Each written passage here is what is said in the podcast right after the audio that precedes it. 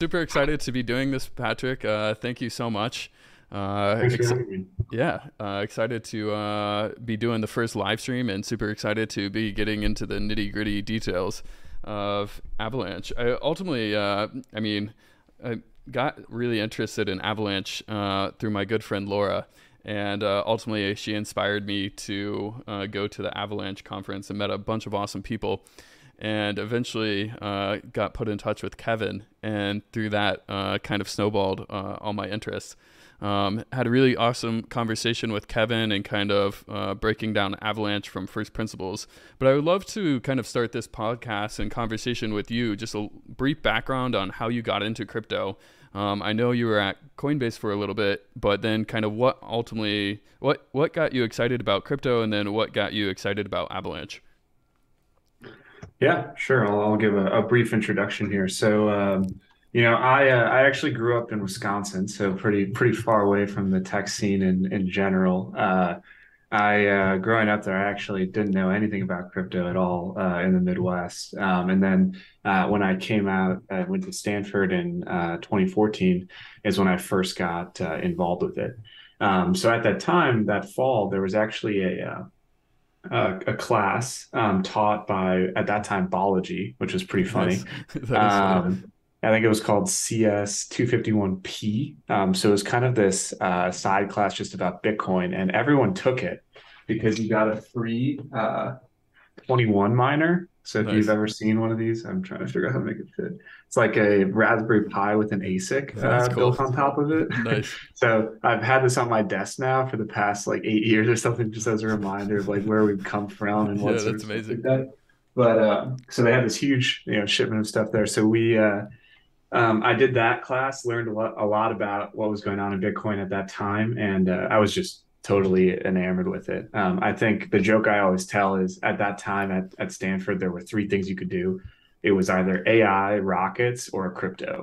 and um, I tried my hand at AI. It didn't didn't really go very well. And uh, crypto and distributed systems always made sense to me, and so I just stuck with that. So, um, you know, I learned about it there. Um, I think my faith wavered uh, after the first crash in like the 2015 2016 a bit but uh, in 2017 went in full on uh, really getting involved with it. And um, after stanford um, went to coinbase uh, i uh, took a leave of absence to you know play around different crypto projects at that time. So i actually took a two week break uh, from from school went to coinbase went there worked there for about a year and nine months or so on a project on the crypto engineering team called Rosetta, uh, which Coinbase uses now to add uh, assets to Coinbase. Um, that was a lot of fun uh, through that process. Got to meet a bunch of amazing uh, crypto teams um, at that time. So added a bunch of assets to Coinbase in the process. Um, and then um, through that, uh, you know, really just started to deepen my opinion on uh, what projects I really wanted to work on. And um, at that time is conveniently when Kevin uh, reached out to me on Twitter asking nice. if I had heard of Avalanche, and uh, the rest is kind of history. But I, I left uh, Coinbase in the beginning of 2021, took a one day break, um, and then went to Ava Labs. Uh, so I left Coinbase on a Wednesday and started at Ava Labs on a Friday, um, and then yeah, have been here been here ever since. So. Beautiful. Beautiful. Yeah, it's a the brief history, but now when I go home, uh, people that hadn't heard of crypto at that time were all like, you know, should I buy? Should I do whatever? Should I? And I uh, uh, my rule is never to give anyone advice to buy exactly. crypto because if, exactly. if, they're asking if they're asking me if they should think about crypto, it means that they should go into crypto. Yeah. it, it, takes more conviction than that. Yeah, I, I made that mistake in the 2017 bull market, and I did not repeat that uh, this time. So uh, definitely some learning lessons each cycle. But uh, awesome. No, I appreciate the background. Um, well, let's just dive into it. Uh, you're currently the VP of Engineering at Ava Labs. Uh, in your words, how would you kind of describe Avalanche, and how does it make it different from other kind of layer ones in the space? Yeah, I mean, I think um, L1s right now are, I think, uh, I certainly am not a history major, but one of the uh, more competitive uh, landscapes I think I've ever seen, uh, at least in recent recent history for sure. Um, and uh, it's interesting where you have a space where the users or the typical people that use it um, are pretty much wholly unaware or and or uninterested in the underlying mechanics, yeah. and then every single project has war chests in the realm of like hundreds of millions of dollars to compete uh, directly. Um, but uh, you know, at Coinbase, uh, before I made the move to Avalanche, I got a chance to really dig deep into a number of you know of the common projects at that time and some of the ideas that were coming out.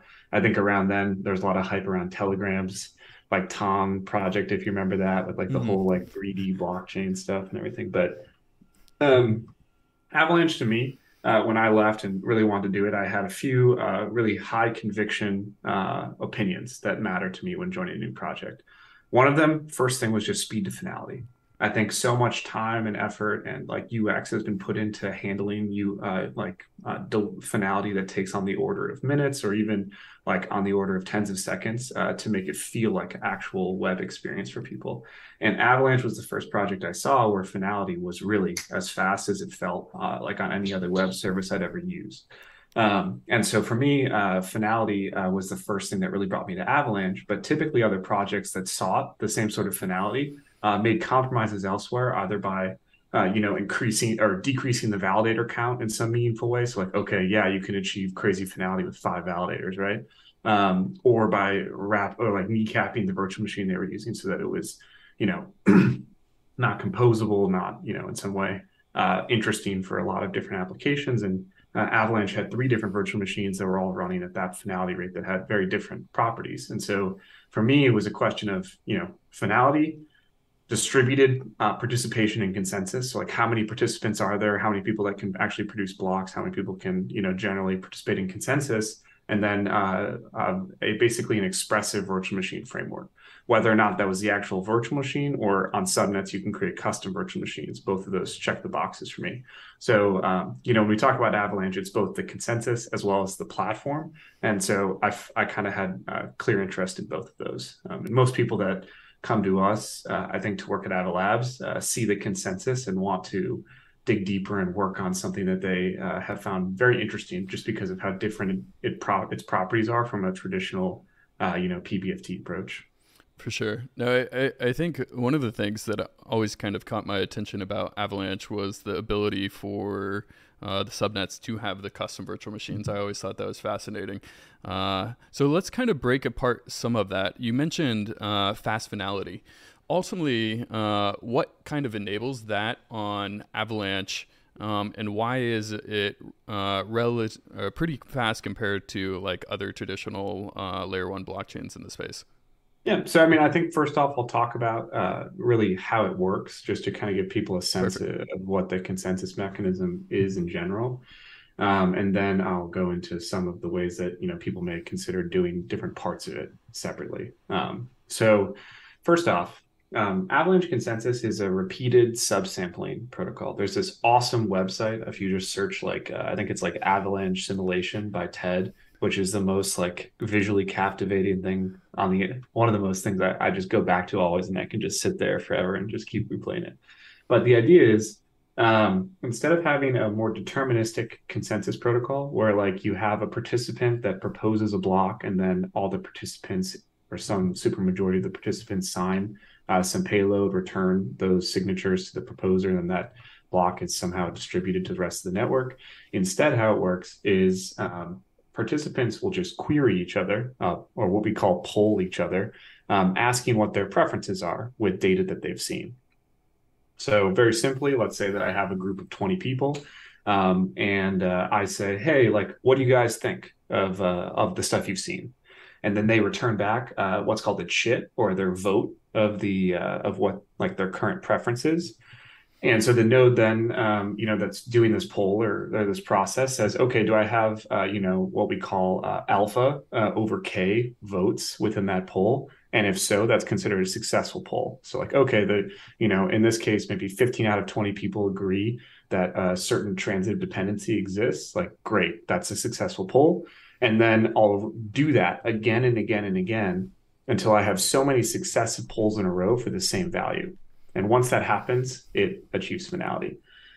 Now, um, the typical parameters for that are like, you know, 15 successive polls in a row of uh, success sampled of everyone in the network. So the big difference is that on a traditional consensus, uh, or like, uh, let me back up, in Avalanche, it's all about subsampling. Mm-hmm. So you don't ask everybody what their preference is. It turns out that if you just ask a small portion of the network, and everyone does that again and again and again, you actually have a uh, the whole magic of Avalanche is that that leads to this like emergent property uh, of like really quick uh, uh, basically alignment and then the nodes based on what they're hearing and the preferences in the network will start to shift their preferences to um, what the majority is so, and so, so, if I could just repeat it real quick, ultimately, because the I mean, you're not querying all nodes, you're just doing the small sub sampling. They're able to achieve consensus faster, ultimately, kind of um, having quicker finality for transactions more holistically. Well, strictly speaking, like the network uh, complexity is less because you have to deal with less people. But there's a few properties that come out of that that I'll explain. I think why why it's faster in general. Uh, one, we issue those polls in parallel. So you don't have to like issue one, wait, issue one, wait. We actually issue like four at once and then process them when they come back in order. So first of all, you have this like kind of parallel consensus process going on with just network layer stuff. Secondly, um, we perform authentication with each other uh, in the initial handshake so that when you're actually voting for something, you don't actually have to sign anything. You just respond on a mutually authenticated TLS connection. So there's no overhead of like different cryptographic properties that require you to, to sign it. And then lastly, uh, there's no hotspots. So in a, in other systems where there's a proposer, that proposer is in charge of like collecting all the votes and then putting them on the block and then sending it out. Additionally, during that, they typically have to send the entire block for you to sign. And then you have to send back that signature. In Avalanche, instead, how it works is someone just proposes a block and then you start voting on it on your own there is no like central node that like connect like collects all the signatures or collects all the votes and then tells everyone what happened. Instead everyone just determines for themselves with their own uh, parameters if they choose what is uh, valid. So um, there's this like kind of there's not necessarily the step where they have to send all this data to everyone. They just kind of do it on their own whenever they get it. So. That makes sense. And so from the user perspective ultimately what what uh, i mean going that was from like the more technical standpoint. From the user perspective ultimately what is the user experience derived from like all these technical innovations? Yeah so i mean for for most people what that means is like you send a transaction on most people interact with the c chain and then it's confirmed you know within and the end-to-end finalities in the in the realm of like two seconds.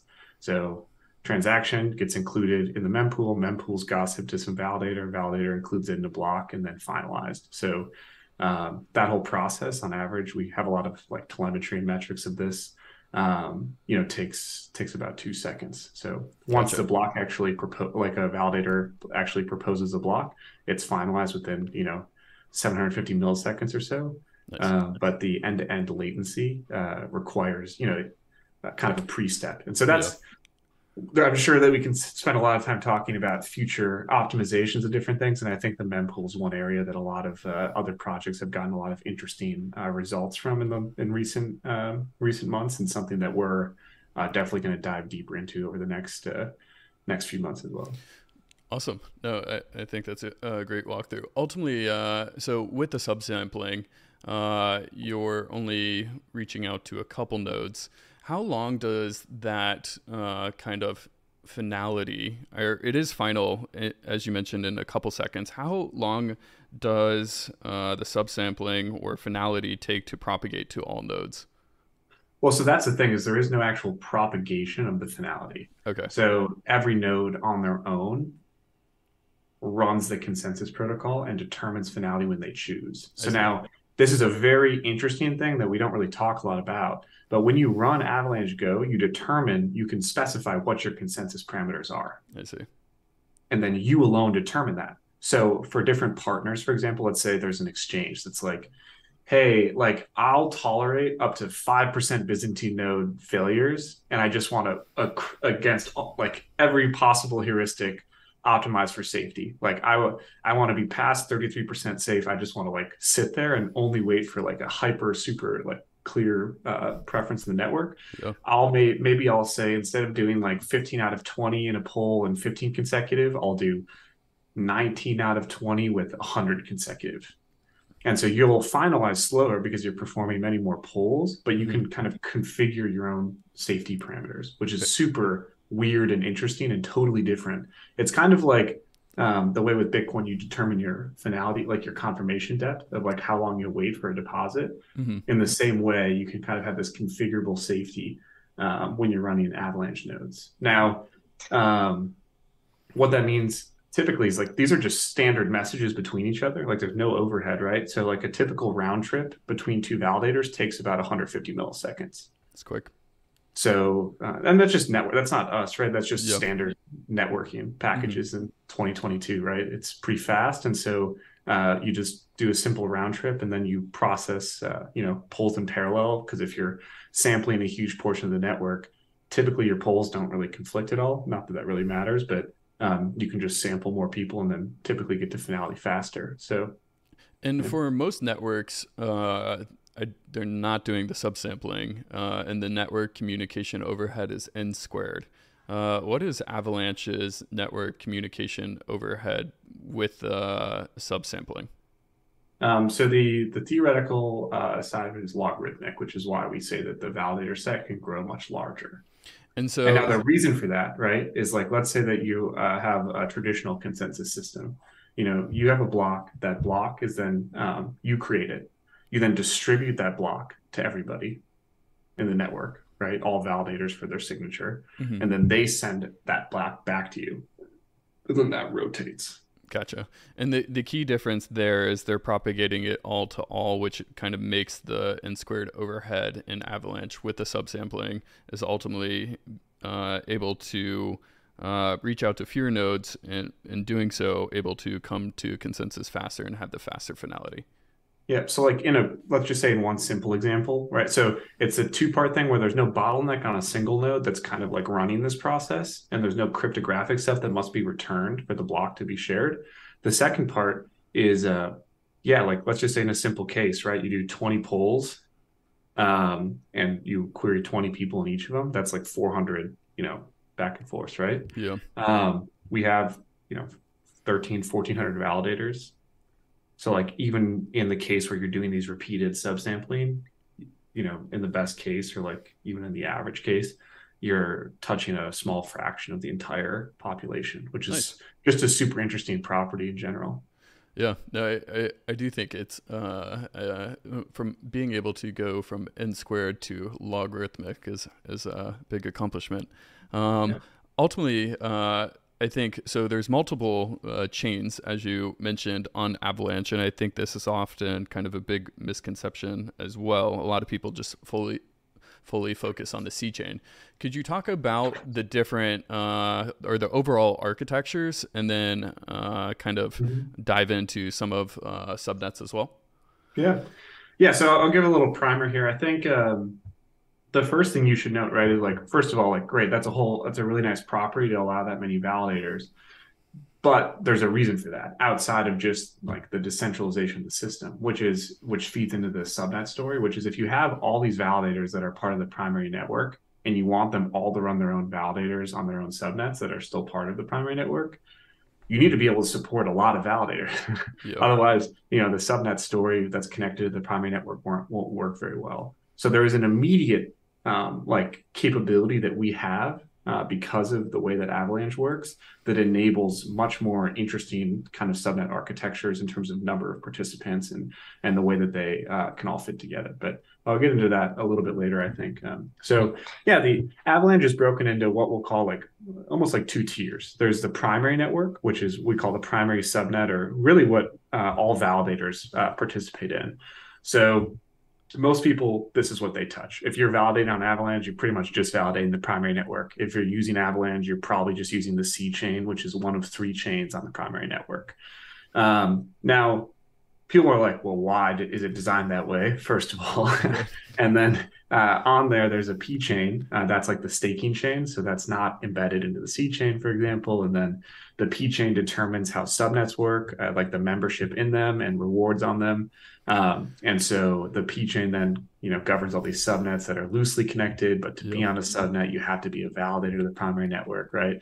So people are like, yeah, there's a lot of complexity, especially when you're starting off, right? So let me back up. Um, and I have to, I have to say, preface this by um, some of these decisions. I think, um, you know, I didn't come up with these ideas. So like I, I joined a little bit after after mainnet launch. So I have to say like a lot of the ideas and uh, some of the brilliance of what we're trying to do here is, is not my doing, but I'll do my best to recant it. Um, so on the primary network, um, you know, if when a new blockchain launches, it's typically a really slow uptake. Um, you know, because uh, you know you have a whole new virtual machine, a whole new framework. You have to build new explorers, you have to build new wallets, you have to work with all the integration partners, right? Um, at the time Avalanche launched, uh, obviously there was huge interest in uh, the EVM and what you could do with it. So um, when Avalanche was created, uh, you know, there was a desire to get what was needed in there for the subnet story, which was the P chain, but then also to provide a easier virtual machine to interact with, or a more popular virtual machine to interact with with smart contracts, um, in a place that didn't require people to create subnets from day one. Yeah. Because like, you know, if you already only have like 200 validators on Avalanche, it's a lot to ask to like start to like really split yeah, things yeah. up. And so for an initial growth story and to get people's attention uh, you know, the EVM was added uh, initially. Now, the unintended consequence of that, I think, was, was that everyone uh, started calling Avalanche like an ETH clone, Geth clone, you know, wh- whatever have you. And uh, don't get me wrong, uh, we're super indebted to the work of the um, Ethereum Foundation and the Geth team and all the stuff they've done, just like a lot of other projects that, that support the EVMR. Um, but people, I think, at that time failed to kind of understand that like it's a VM running in a subnet, yeah. primary subnet, on top of an entirely different consensus, entirely different storage, entirely different everything underneath. Um, and so, uh, you know, over the last, you know, really since that time, uh, we've been working on uh, improving performance and then shoring up uh, all the systems for the launch more of the subnet story. Um, but uh, you know, people all then also ask, uh, feel free to cut me off at any of this, but the other part I think people tend to ask then the immediate follow up is like, cool, I get it, right? You have this primary network that has all the validators, and I get you have these subnets. People can do their own custom virtual machines with their own tokens, with their own everything, right? But why do they need to validate the primary network? and because it's like, you know, Cosmos doesn't need to do that. Like zones are all independent and they kind of connect to each other.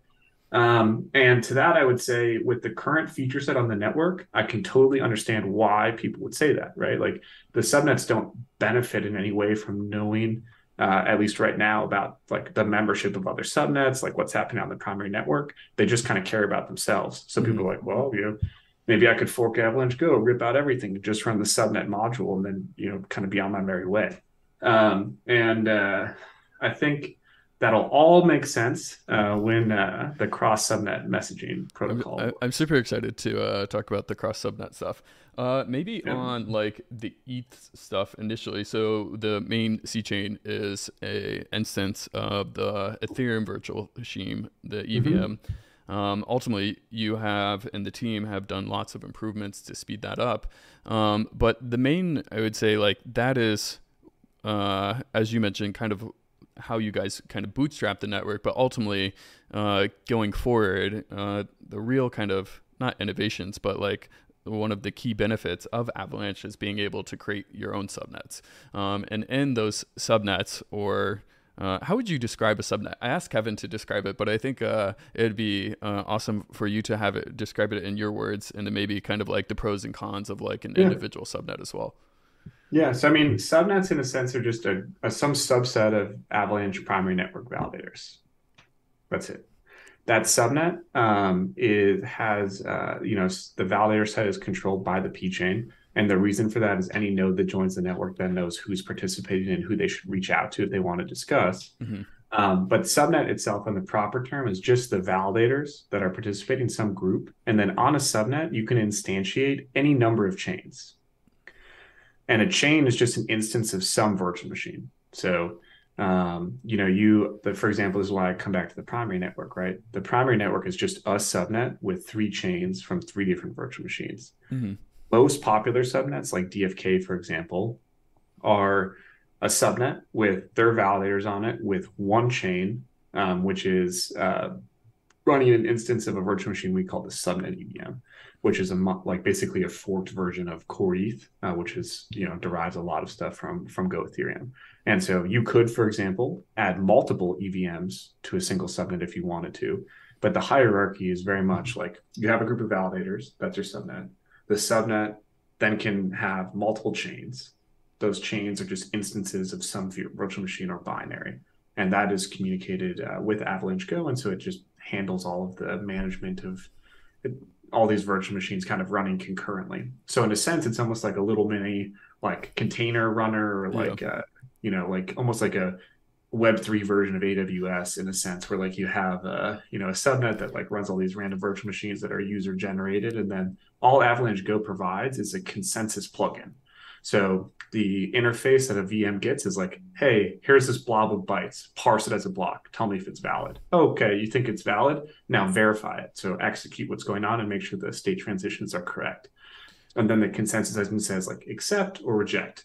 Um, and then you know outside of that, you can do whatever you want, right? Like you want to define the blights however you want, good to go, you know. But I don't want to get too ahead of ourselves in terms and, of just just and, subnets. Yeah. And going back to like the user application standpoint of this, what ultimately mm-hmm. uh, the subnets allow is a lot more customization because you can customize the virtual machine and then you can have your own individual subnet if you would like. Uh, so you can tailor that to whatever needs you desire. Yeah, I mean, I think a lot of people talk about this where like, you know, there's a lot of different approaches now to, you know, trying to achieve some form of scalability while, you know, balancing that with the ability to customize different parts of the experience, right?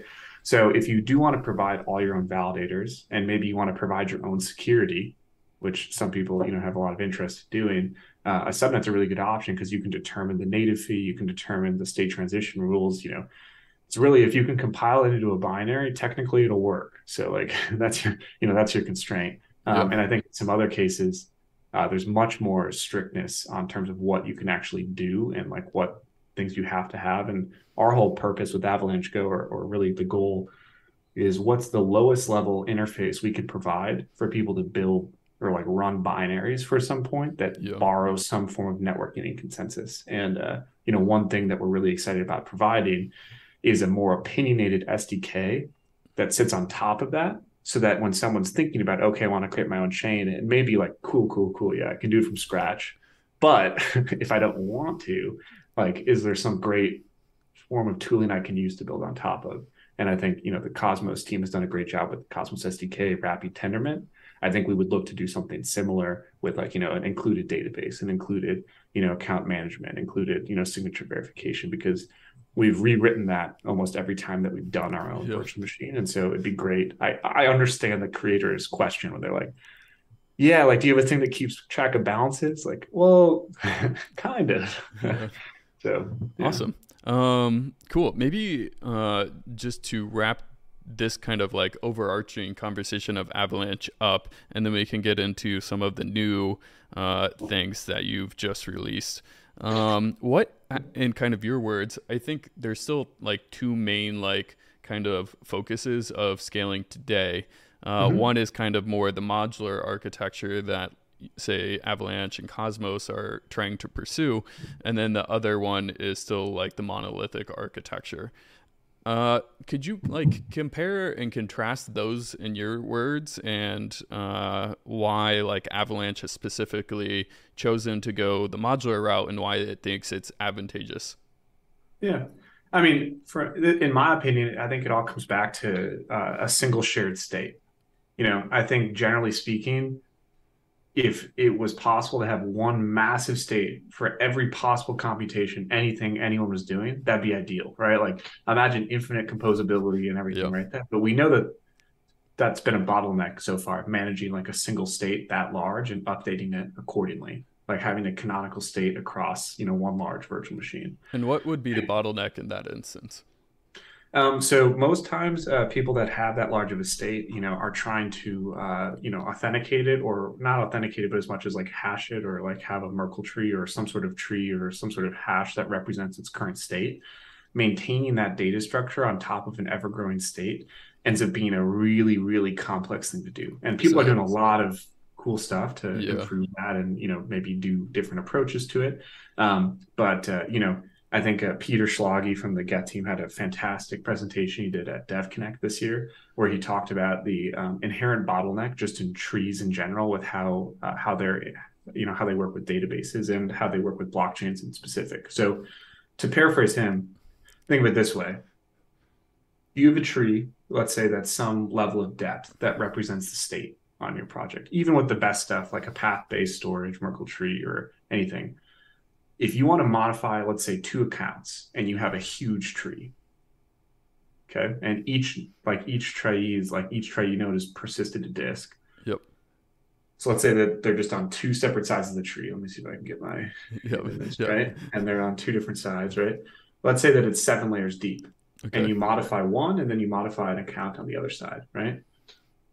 You'll have to rewrite one, two, three, four, five, six, seven nodes on one side if you're hashing uh, Mhm. the, tr- the nodes all the way up. yeah. Um, if you're not doing path based, right? But just traditional, this is what, what people traditionally have done, where Mhm. you hash each trie, and then if the trie node changes, you rewrite it. Um, so seven and then seven again. So that's like more or less like 14 reads and 14 writes to do Yeah. one simple transfer, right? So the overhead gets kind of crazy as you start to um, manage these large, ever, ever and larger trees. So, like, is it possible to have a huge state? Yes, but to authenticate it in an interesting way so that other people can state sync up to it is a much more difficult challenge that I think people have really glossed over in a sense. Um, so, a lot of new work has been going to like, okay, um, you know, if we're doing path-based storage, like, can we store things more efficiently for this and stuff? But at the end of the day, if you're generating a root hash of all the state that's going on on a block by block basis, which is what most projects do. Some some have started to do periodic batching to like reduce this overhead, and that's what people tend to do. Um, but uh, you know, you have a lot of overhead of just maintaining this structure. So like a breakthrough in this sort of space would be you know huge for everybody. Yeah. Um, but um, generally speaking, um, a large composable state has a premium yeah. it's more expensive. And so if you have many um, parallel states, so like in the case of like uh, you know horizontal scaling with subnets, you have tons of tiny little spaces rather than one massive space. And because of that, you can kind of remove um, some of that overhead depending on what's going on, and you can kind of tune things accordingly. So the way I think about it is, yes, in an ideal world, would it be great if we just had one monolithic chain and monolithic state that everyone could access at any time? 100%. It would be fantastic. But if you want to um, minimize the burden for individual validators to participate, and then um, make sure that they only maintain the minimal amount of state necessary, and then within that, um, each subnet or chain or whatever like that only has to like kind of hash in for any activity only the stuff it cares about. Um, you can start to save uh, in general across the entire board on the system. So the, the, the thing you give up though is the composability, right? Yeah. Like, okay, now if I want to interact between two subnets, you just made that way harder yeah. than the way it was if you just had one single state. So I think the real question in the next couple of years of blockchains will be, does that play out? So, you know, I think uh, Aptos, Sui, you know, Solana are pursuing like the whole view of having a single state.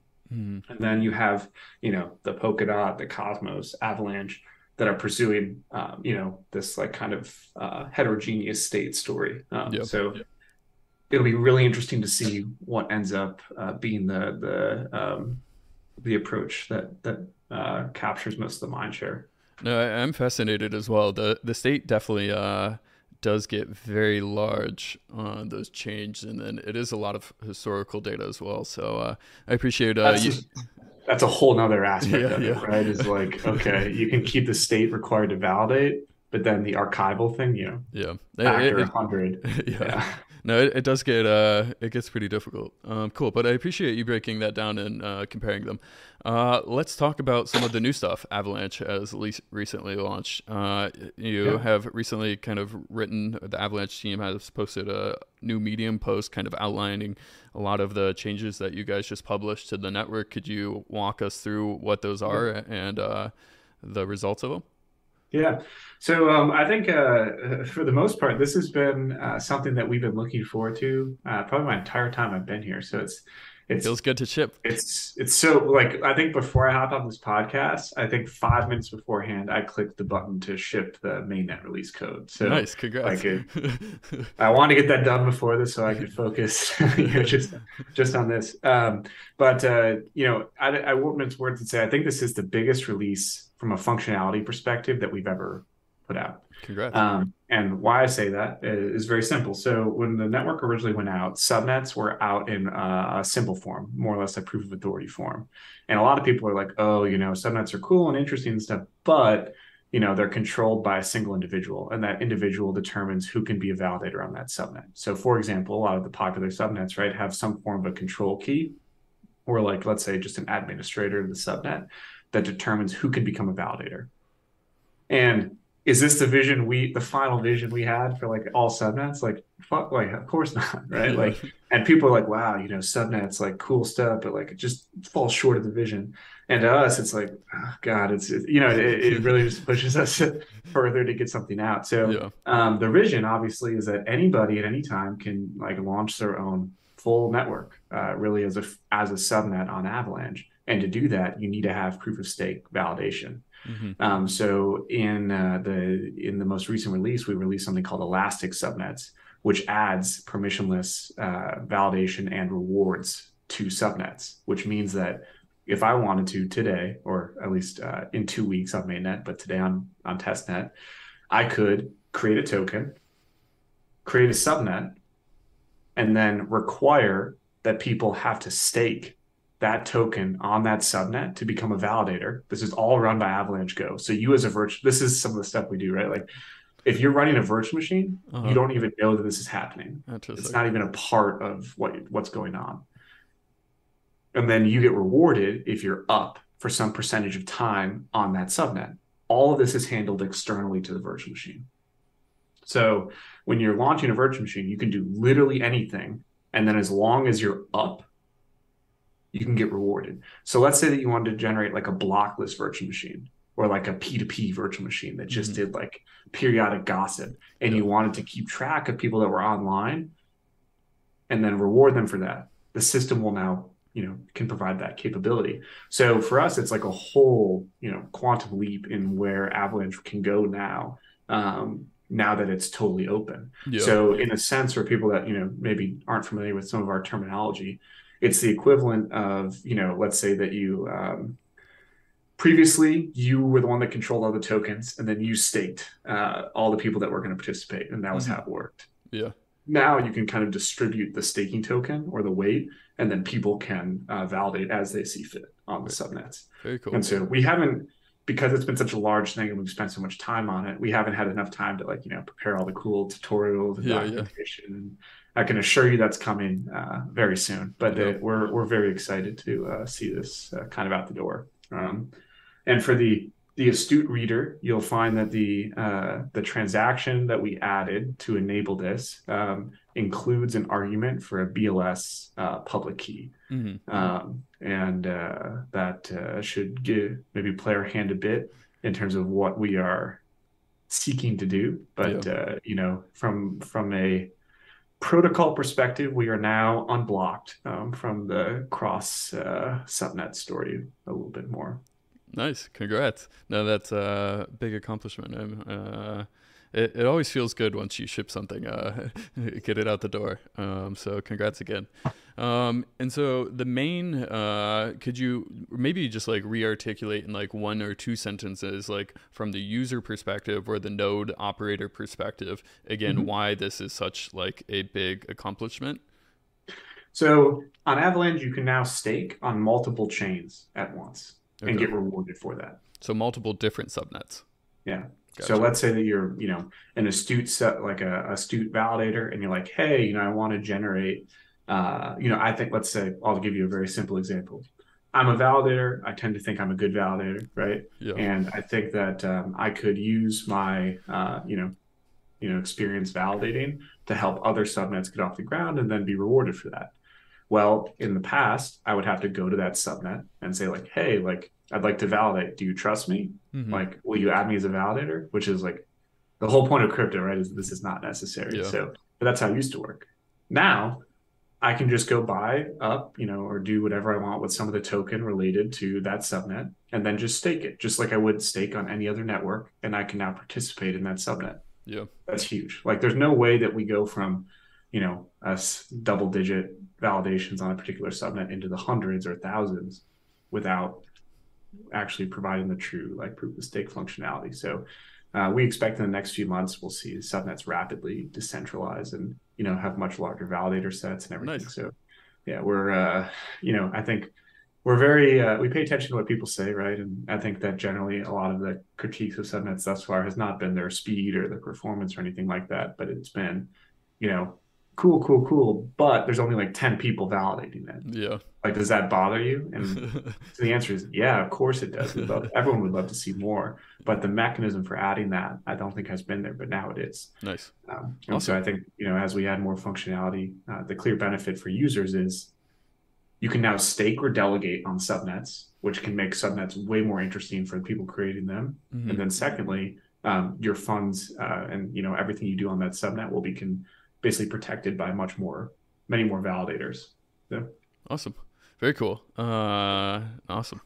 Um, maybe moving the conversation a little bit forward. Uh, one thing when I was speaking with Kevin was talking more about like the virtual machines and uh, kind of exploring the design trade-offs um, and different uh, kind of world of what are performant virtual machines.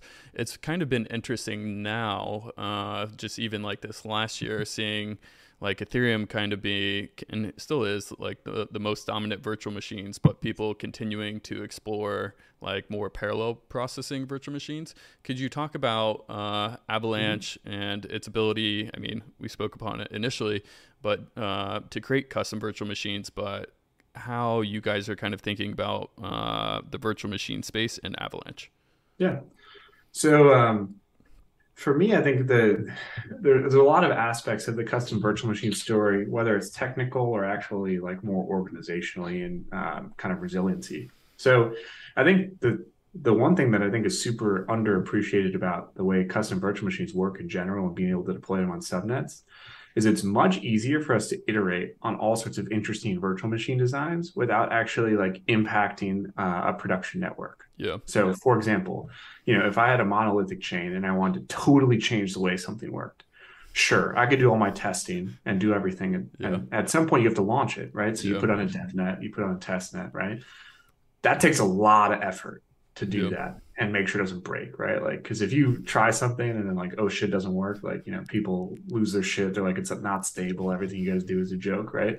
um, and so you have to be really careful. Um, with subnets, you can take the exact same virtual machine framework that you may run on, you know, the mainnet or on your subnet, spin up a subnet, try it out, like get people to use yep. it, do whatever, and then if it doesn't work, you just forget about it like it never happened and start over, right?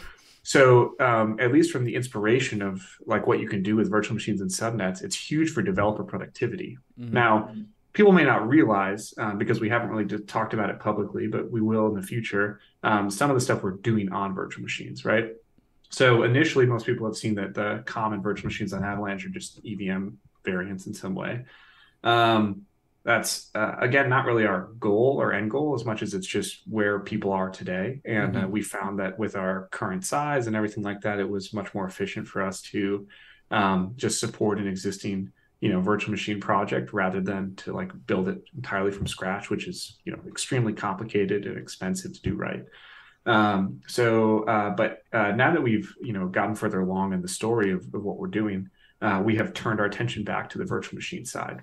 And so um, we now have a team of you know quite a few people that are working on Rust uh, specific stuff, and so in the next two weeks or so, um, you know, don't hold me to that. we plan to release the uh, Rust SDK for nice. building virtual machines, and so uh, for people that have been like, oh, you know, I want to play around with subnets, but I'm a big Rust fan.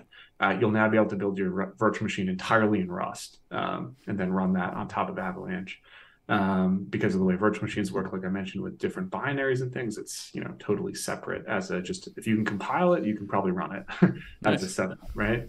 Um, but the interface that virtual machines bring about uh, is very low level, like I mentioned. So compared mm-hmm. to like I think other virtual machine frameworks, which have very strict ideas of like how you should interact with the state tree, you know, like where your virtual machine may be called during the block production process, um, ours is much lower level.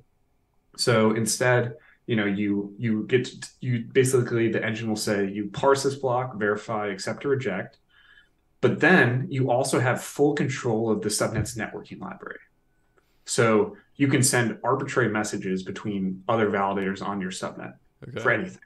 So like, oh, you want to gossip things in a certain way, like send really? blob bytes. Yeah. So hmm. we haven't really talked about it much, um, but this is exactly so how we build different things. So like we built state sync on top of this arbitrary blob transport layer exposed in the virtual machine interface.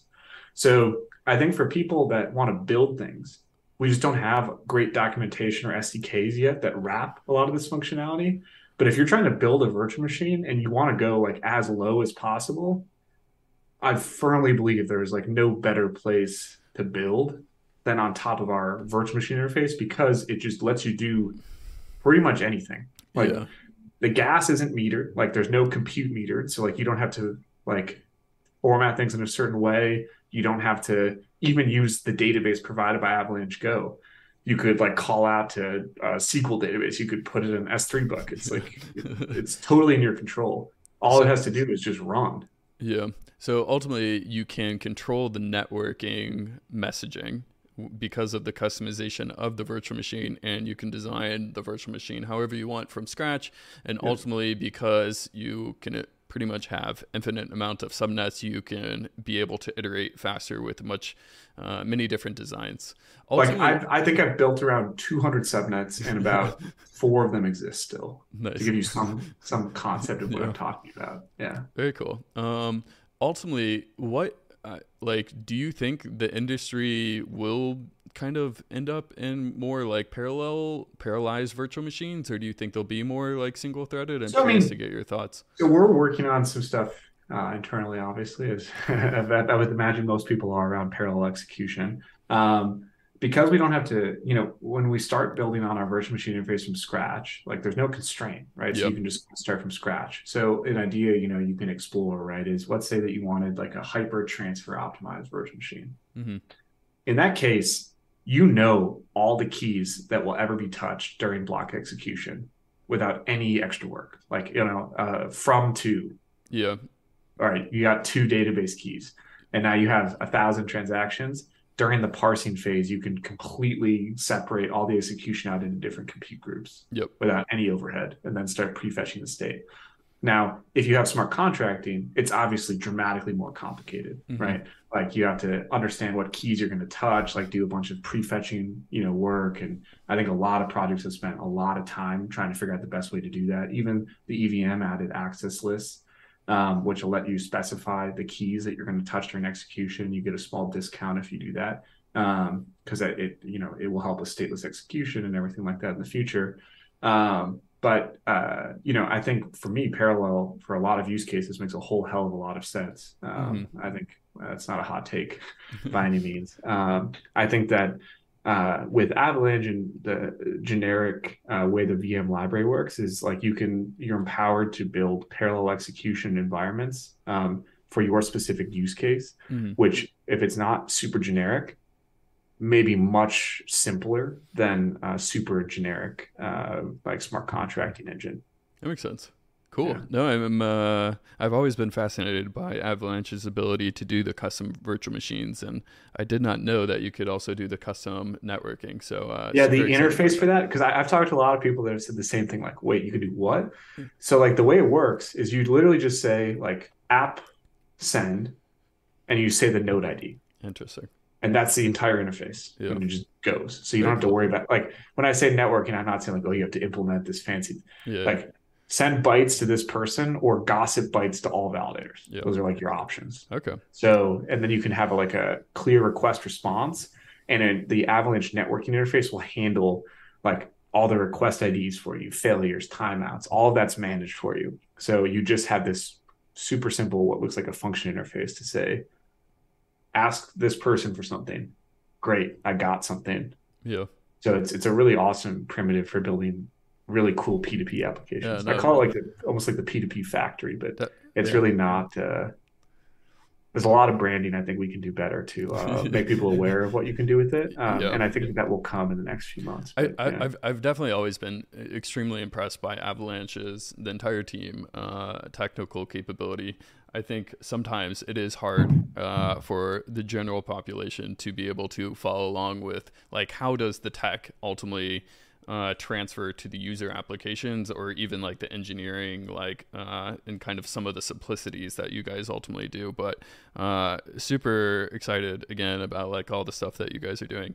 Maybe uh, to keep going, uh, how would you? Uh, I think a lot of people today are like, or the Cosmoverse just happened, but how would you kind of compare again like uh, some of the stuff that Avalanche is doing to like Cosmos or even like a layer two or a parachain, uh, because. I think other people also have a hard time understanding the differences and some of the nuances between each of those.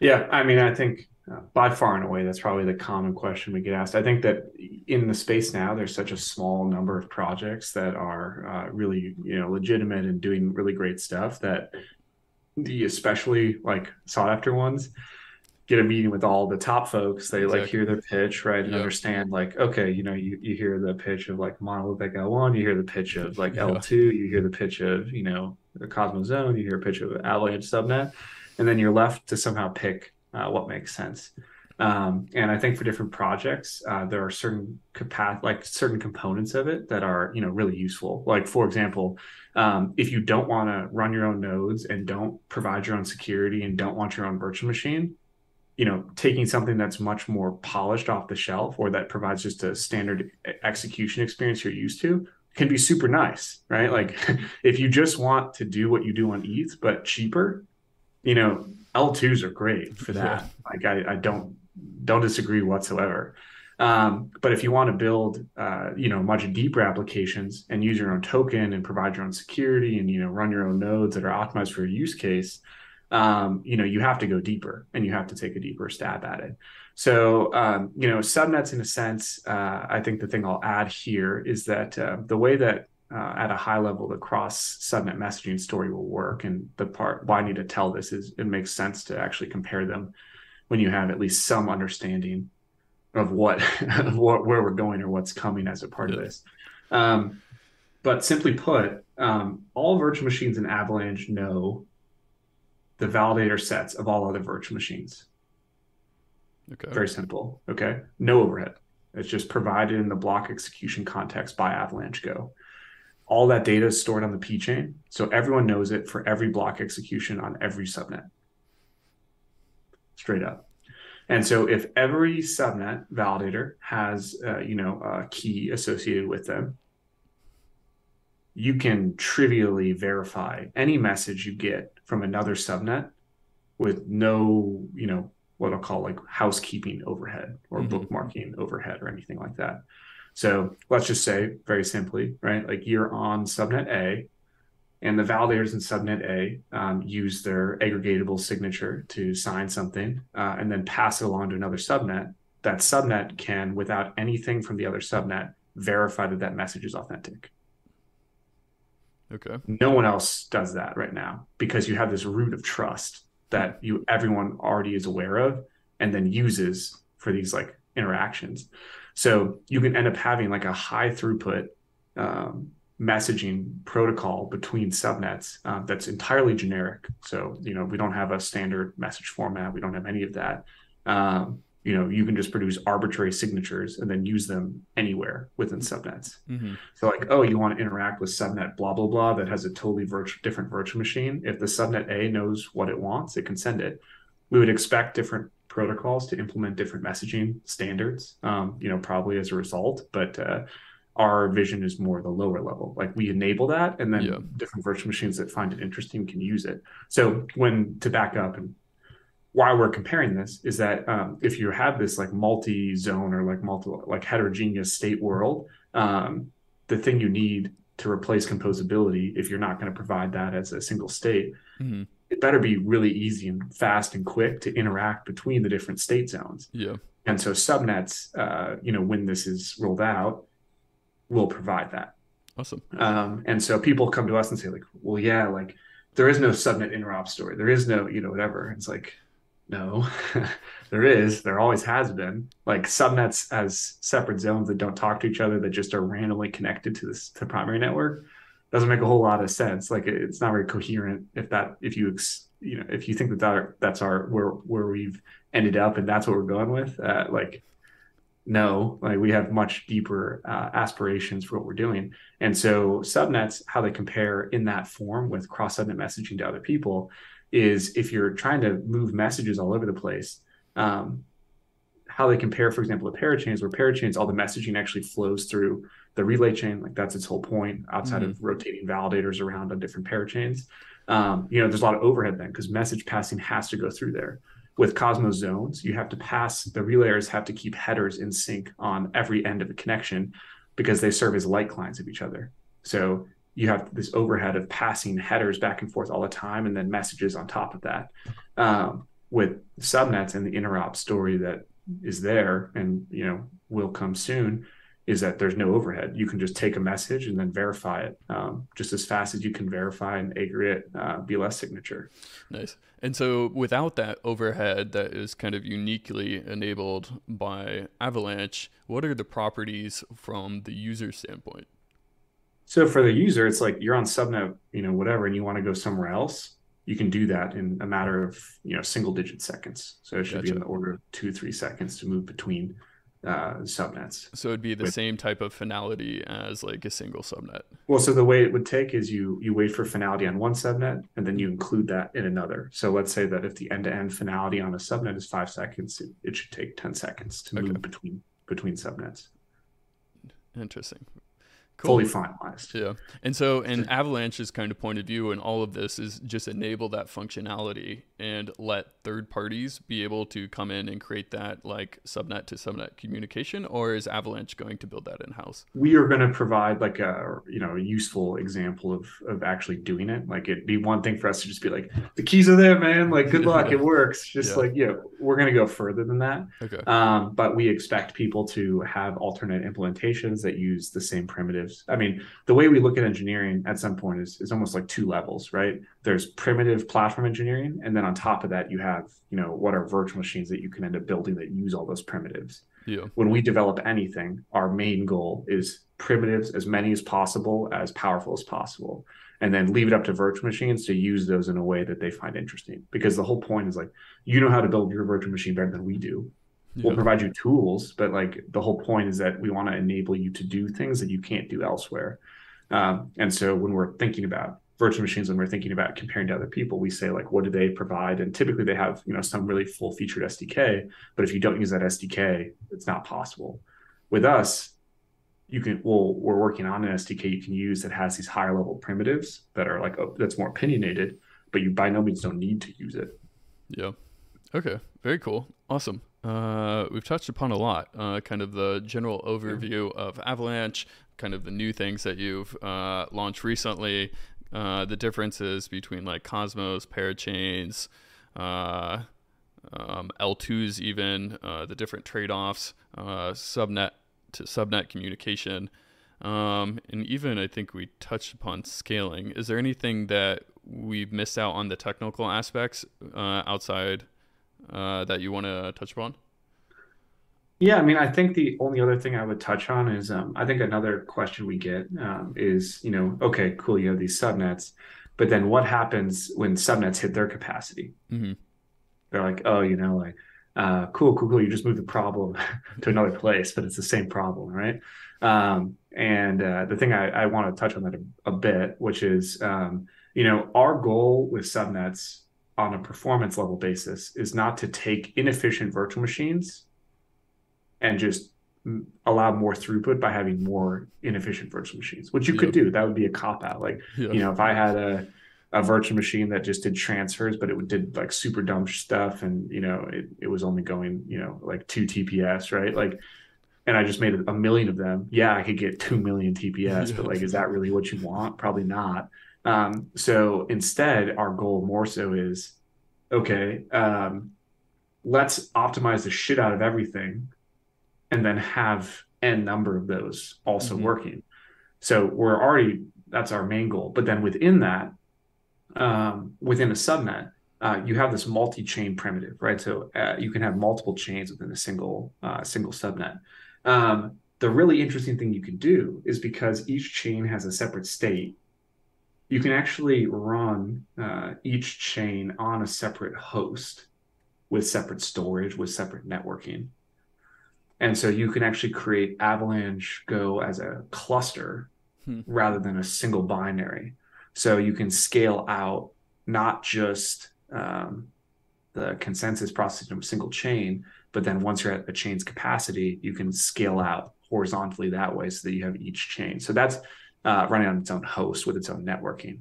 And so then you only need to synchronize within the subnet for movements between those chains within the subnet, which because all validators are there, you don't actually need to do like a cross subnet transfer or anything. It's just sharing state between them. Like you have a single thing, but like a simple key value store between them that they just read out to once in a while. Yeah. Um, so what that enables is like, let's say that you're some crazy gaming company. You could have a chain for a region close to you. You could have a chain for like Asia. You could have a chain for, you know, whatever. And then for only certain cases, you can move between those. But then every time you want to launch a new region or launch a new game, you could create another instance of a chain um, and then put that on an entirely new host or entirely new state store. Um, so that's something that we're we'll look into like kind of towards the beginning of next year. Um, but uh, you know, I think a lot of the stuff that we're doing will make a lot more sense to people in a span of like two to three months. I think we've been doing a lot of stuff behind the scenes the last year, year and a half or so that, um, you know, I think we're we're transitioning a bit to uh, be a little bit more public about some of the development that we're planning to do so that people are more aware of what we're actually up to behind the yeah. scenes because we, we have some you know to the credit of everyone on the team some brilliant people um, and i think a lot of the work it's kind of a weird thing when all your work you've been doing for like a year is not public or no one even knows it exists right? And then you know you see all the stuff people talking about and yeah. um, so you know hold us to that. You know we, we are very excited to to uh, you know work more with the community and share more of what we're working on so people have a better understanding of you know we're we're very interested in the stuff a lot of people are interested in. Um, and think that our engineering efforts uh, you know when they come out in the next few months or so will will clearly indicate that awesome well uh, again super excited kind of for your recent launch and then ultimately for uh, the stuff that you're continuing to enable uh, how I, I would ask like uh, I think a lot of people are interested in the Avalanche ecosystem. Uh, I'm super excited. I think you guys just announced that you guys are going to do a hacker house in the Bay Area. Uh, definitely really excited for that. Outside of like coming to like this hacker house and future hacker houses, how can people get more involved or opportunities for collaboration with the Avalanche ecosystem? Yeah, that's a that's a great question. I think uh, you know we uh, have been working on uh, building out a whole new team to help facilitate, like I think, a better connection with the community. Um, but you know, in the next few months, you can look forward to us uh, kind of opening up a proposal program of sorts uh, for people to like better communicate and you know kind of uh, discuss different changes that could be made or different things that could be done. Um, uh, right now, the best way to get involved is to hop in Discord. We have a super active Discord of people suggesting different things, like whether it's virtual machine research or whatever. If you're a project looking to build something and plan to, you know, we always create different like Slack connect channels between Ava Labs and you know whatever you're you're working on uh, to try and support you as much as we can.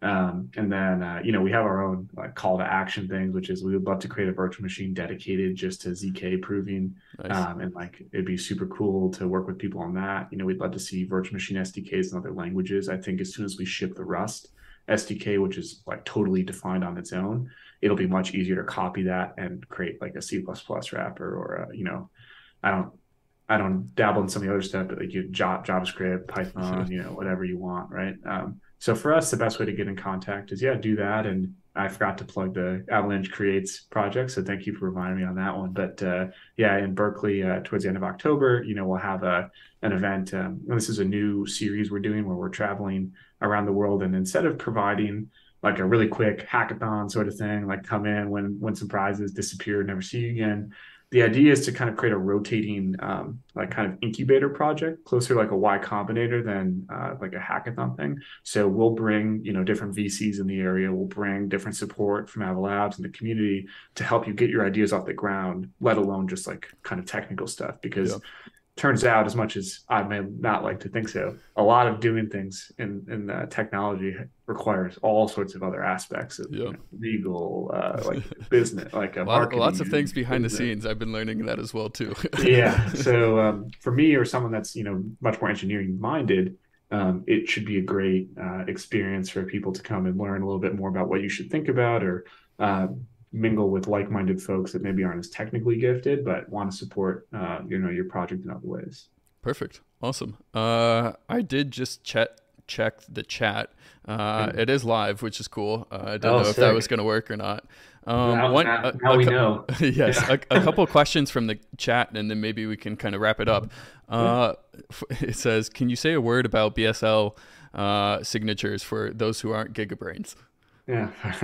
but first of all, uh, we had nothing to do with their development or their, you know, uh, production productionizing in the last few years. So, uh, you know, huge shout out to the researchers. I think some some uh, some amazing cryptographers. I always joke around about crypto being just like the most absurd, one of the most absurd things humans have ever invented. Like the yes. stuff you can do with it is just absolutely insane, right? Yeah. And um, I, for one, do not. I am not smart enough to understand how to develop new cryptography, but I feel like I can appreciate just something really, really cool. Mm-hmm. BLS is that, um, and so BLS is a project, or really a, a not a project, Jesus, um, a curve um, of cryptography that lets you do aggregated signature verification. So, very simply, let's say uh, Logan and I um, both have, uh, you know, a public-private key pair of BLS um, I, I forget the name of the BLS stands for the people that came up with this, so you'll have to look at that. Uh, there's two BLSs actually, so don't get confused.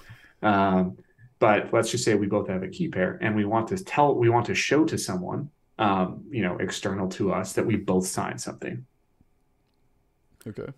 BLS has a primitive where we can uh, basically, let's say I have my signature, you can send me your public key and your signature, and I can aggregate them slam them together, and then it looks like another just key pair. Okay. Just a standard prop public key with signature. So you may be like, well, okay, I guess that's kind of cool. You can combine stuff. Well, what you can do with it, one, is like prove joint ownership of something. Like mm-hmm. none of us can produce a signature uh, of this joint public key without combining both of our signatures. Secondly, it's fully asynchronous. So like if we're in a huge network of people and we're trying to produce a single aggregate signature, all the rest of the network has to know is you get the signature bytes, which is like 96 bytes, and it can represent arbitrary participants yeah. having participated. So ETH2 does this at scale with a lot of what they do. So huge credit to them over the last few years for helping to productionize a lot of the libraries that people use for this. Filecoin mm-hmm. also it's very popular now in different yeah. crypto projects.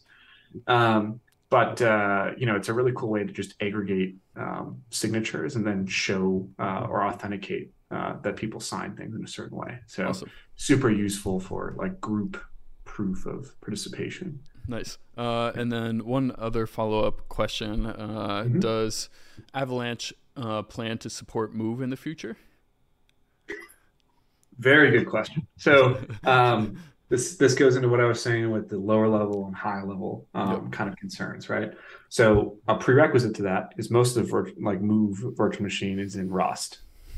So if we didn't have a Rust SDK, it wouldn't really be possible uh, to do that. So our first step is just the Rust SDK, mm-hmm. and then um, we are very interested in seeing how people adapt it. Um, I think generally speaking, maintaining a connection to another virtual machine that you didn't really write um, takes a lot of resources and it's very error prone.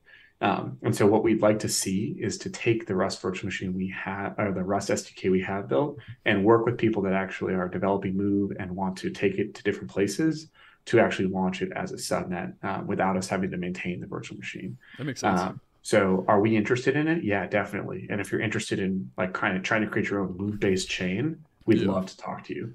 Um, and uh, what I found out actually for people that aren't familiar is that people talk about move virtual machines just like they talk about the EVM. Like, you know, you can take your contract from EVM, whatever, and put it somewhere else most of the time. That's not the case for move. Uh, every dialect of it has a very different feel, like a you know a different feel. So you can't take a contract, for example, from you know Diem, apply it to Aptos. There's different you know frameworks and things going on with different mm-hmm. object and how they like kind of give you access to different primitives. So it'll be interesting to see if there's also like a like a a fork of things because most people would have no idea Right? Yeah. You think move and you're like, all right, yes, you know, whatever move contract. Turns out it's not different that way at all, Yeah. and it's very different. So Yeah. I'm curious to see how that plays out. But um, we think our expertise is much more in the lower level stuff and giving that to um, that ability to different people. But uh, you know, um, we're obviously watching it closely. So if we do see like a huge spike in transaction, we may try harder to get other people to work with us on Yeah. it. Um, then, but uh, so Sure. that's the virtual machine side. On the like programming language side, uh, that's another conversation. Uh, Yeah, I mean, I think some people have considered like injecting move language into other virtual machines, mhm. to which we'd be like, uh, that sounds complicated. Like, Yeah. uh, I feel like in that effort, you may get the worst of both worlds rather than like the best of both kind of Mhm. combined. So we'd be much more interested, I think, in helping people like have a dedicated virtual machine. If you wanted to, like, let's say, extend the subnet EVM to support Move, we'd also love to, you know, check that out. But Yeah. generally speaking, um, the Move language in general, uh, we would think would be best housed by a dedicated virtual machine for Makes it. sense. Cool. Yeah. Awesome. Uh, well, definitely appreciate your time. Uh, maybe we can wrap it up. Uh, I tried to do spicy takes. Uh, I don't. I, I didn't. Per, I didn't really come up with any spicy questions beforehand. Uh, so maybe I'll just open the floor. Do you have like any spicy takes that you would say are contentious in the space uh, that, or like an unpopular belief that you hold near and dear to your heart that others do not hold? Um, yeah, I think there's two interesting ones, uh, maybe that I'll I'll share. So I um I generally like to think I'm uh, a pretty reasonable person. Like I don't I try not to take part in a lot of the crypto Twitter like back and forth and stuff like that because I think it's very charged. I think you have a lot of people that are interested in certain things for, you know, any number of A lot of bag bias. Yeah, I think uh, I mean for whatever reason, I mean I think that uh, you know different different ecosystems have different people that you know will periodically share really hot takes about like other ecosystems in general and stuff like that. So I uh, try very di- try very hard to never really like I, I don't think it's a good exercise in many cases to talk specifically about other projects because there's usually a lot of context and things that you know I may not be aware of and stuff. So I do I do very very hard to try away from that. I do think about abstractions though, and uh, you know how to use them. Um, and one thing that's kind of been interesting to me is like uh, lately a lot a lot of interest has gone into the L2 story, um, and the L2 story in a you know for I'm, a lot of people have a lot of stuff to say here, so I'm I'm not going to get uh, too crazy about it, but um, generally speaking, I agree in in general that in a perfect world, it is the most efficient way to process huge amounts of transactions, right? Like if you can have only one node processing everything, and then everyone else just like you know can kind of follow along or verify it, and it's provable on a different chain, like that seems really cool. Yeah. However, I think there are two things um, about L2 that I think people don't really talk about uh, much, and I think that will be become very pertinent in the next you know six to twelve months. One, to regulators that I think maybe don't have familiarity with the nuances here. From the outside looking in, you got one node running on one computer that has a shit ton of state to it. Now, I think as soon as regulators get wise, I don't think they're going to care about the arguments that like it's decentralized because you can fraud proof it out. I think that there will be serious legal challenge to people that are operating different L2 batching engines. Um, and I think it's one of the things where like with decentralization, it only matters when it matters. Yeah. And for L2s, it hasn't really mattered yet. Um, likewise, I think people talk a lot about like L2s being like totally the future. We're already there. Like, let's get going. If you check out like L2 Beat, for example, and it it talks about how far different L2s are along, a lot of them don't have a lot of the features that you would hope that like an L2 that you're putting billions and millions of dollars on would have. Like you can't like exit. There's no like batch or recovery. Um, and so I, I understand that it's a, you know a super important part of the story and everything like that. But I think it's interesting the narrative in the space, really saying that like you know as far as I understand or what I see, it's like L2s are the thing. Like they're here. Like you know ditch your everything else you're using in L2s only. Um, without really talking about some of the nuance of like some of the risks that you're taking. Everything has risks. Like Yeah. I'm not saying that like there's other projects that you should pick instead or not. Um, but it's just interesting that like it's it's, it's still a very realistic concern that people haven't gone into. Uh, and then lastly, um, maintaining L2s um, with the fraud proof overhead is really complicated. because you have to make everything that executes on that L2 executable on another chain. And everything must be that way yep. and executed by another chain. Otherwise, you can't prove the fraud proofs. So uh, initially, people thought like, okay, we'll build these super targeted things and like we'll like kind of fork a ton of stuff to make it work. I think the general uh, approach lately has been to not do that anymore and instead try and find like a generic compiler for like other chains, which I think is a probably a better direction. But your trusted computing base to run that can sometimes be huge. Yeah. Um, and keeping that up to date and making sure it works as you make every single change to the upstream, like L2, that's a lot of, I think, complexity to worry about and think about as people go. And so I don't think we've had any cases yet because there hasn't been really any um, active fraud proof I've ever seen. Um, but like, it will be interesting to see what if you know your fraud proof prover fails and you don't know that until yeah. it's actually on the chain, right? Um, so I just think that a lot of solutions that a lot of people are pursuing have a lot of complexity, and people tend to talk mostly about um, the potential upside of it um, rather than just I think kind of presenting everything. And I'm not one to say that subnets don't have different trade offs as well. Like I'm not here saying like you know L2s like you know forget about sub like forget about them like subnets are the way to go. Like subnets have uh, different properties too. Like they're very tightly connected to Avalanche. You know right now most are controlled by an administrator. So you know I'm not saying that like you know strictly better or strictly worse. I just think it's there's interesting trade offs that people will have to make uh, for L2s to be successful, and I'm not sure that a lot of people are talking about those trade offs. I fully agree. I I think it's funny. Yeah, the optimal design is like the single sequencer, but then to your point, uh, if there's only a single one, uh, there's some drawbacks. And then ultimately, if you start adding multiple sequencers, then you start having to do all the same things that you would with kind of a normal blockchain with like the data propagation and uh, it's well, just kind of you end up like recreating a blockchain exactly. again, kind exactly. of, and then you're like, it, I mean, it just it reminds me of some other like kind of like state channel stuff that people yeah. tried to do for a while. It's like, oh yeah, we don't need the blockchain. Actually, we can just do everything in state channels, and then you realize that you're just building another blockchain on yeah. top of a blockchain with state channels. And so, like as you get into the multi-sequencer world, I think you kind of get into very interesting territory. Exactly. Exactly. Um, but uh, you know, with um, with multi-sequencer in general, uh, you know, I think it just there's a there's a large looming legal regulatory battle with L2s, and I'm very curious to see how it plays out. I, you know, I hope for the you know hope innovation wins, yep. uh, but uh, you know, I've, in recent weeks, it's it's uh, certainly come under under question whether or not that will always be the case. So, um, you know, uh, I think the last thing I'll leave on this topic with is um, subnets uh, actually provide a lot of the stuff that you would need to build an L2, like a, a lot of the consensus stuff for you, so you get just have any number of sequencers per, contribute, and then still produce a single state root that you could then checkpoint to an L1 if you wanted. So we haven't seen anyone build a subnet as an L2 yet on Avalanche, but we think that that will happen. Um, you know, maybe not next three months, but something that people will certainly look into in the next 12 months if they don't want to rely on their own security of the subnet or they want to have like a recovery pattern yep. where like maybe they do trust their own security, but in the case where shit hits the fan, uh, maybe they want to have a, a checkpoint to recover to um, in the case that they're not maybe doing strictly fraud proving. So uh, I think there's a lot of interesting collaborations here and there. I think we had the first L2 launch in Avalanche uh, two weeks ago or so nice. with Boba.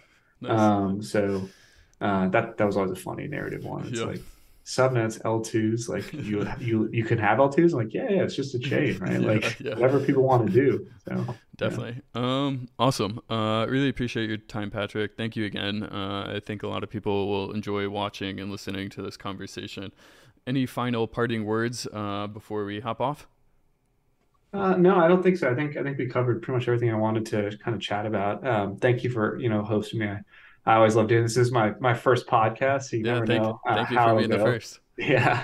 Uh, well, not only the live thing, but like my first podcast I've actually ever done. Um, so we'll see uh, how that went. But uh, thank you for the recommendation for the uh, the podcasting microphone. There we go. I got, I got my first my first podcasting mic, but uh, you know, I think um, I, I think it's a really uh, you know with the bear market and everything like that. Sometimes it takes wind out of people's sails. But I do have to say that the parting thought I had is I've never been more excited to be in crypto and be part of what everyone's doing. I think that the things, you know, not just us, but just across the space, people are doing are uh, so inspiring. I um, it's great to be part of it, and uh, you know I think that uh, the the cumulative work of all of us, uh, you know, will will will make massive changes in the world around us, and so uh, it's just really exciting to see that really come come to truth before our eyes. It's just uh, super inspiring. So. Yeah. I fully agree. Uh, I think that's a perfect place to end it on. Uh, thank you again, Patrick. It was a pleasure. Uh, awesome. We'll end it there.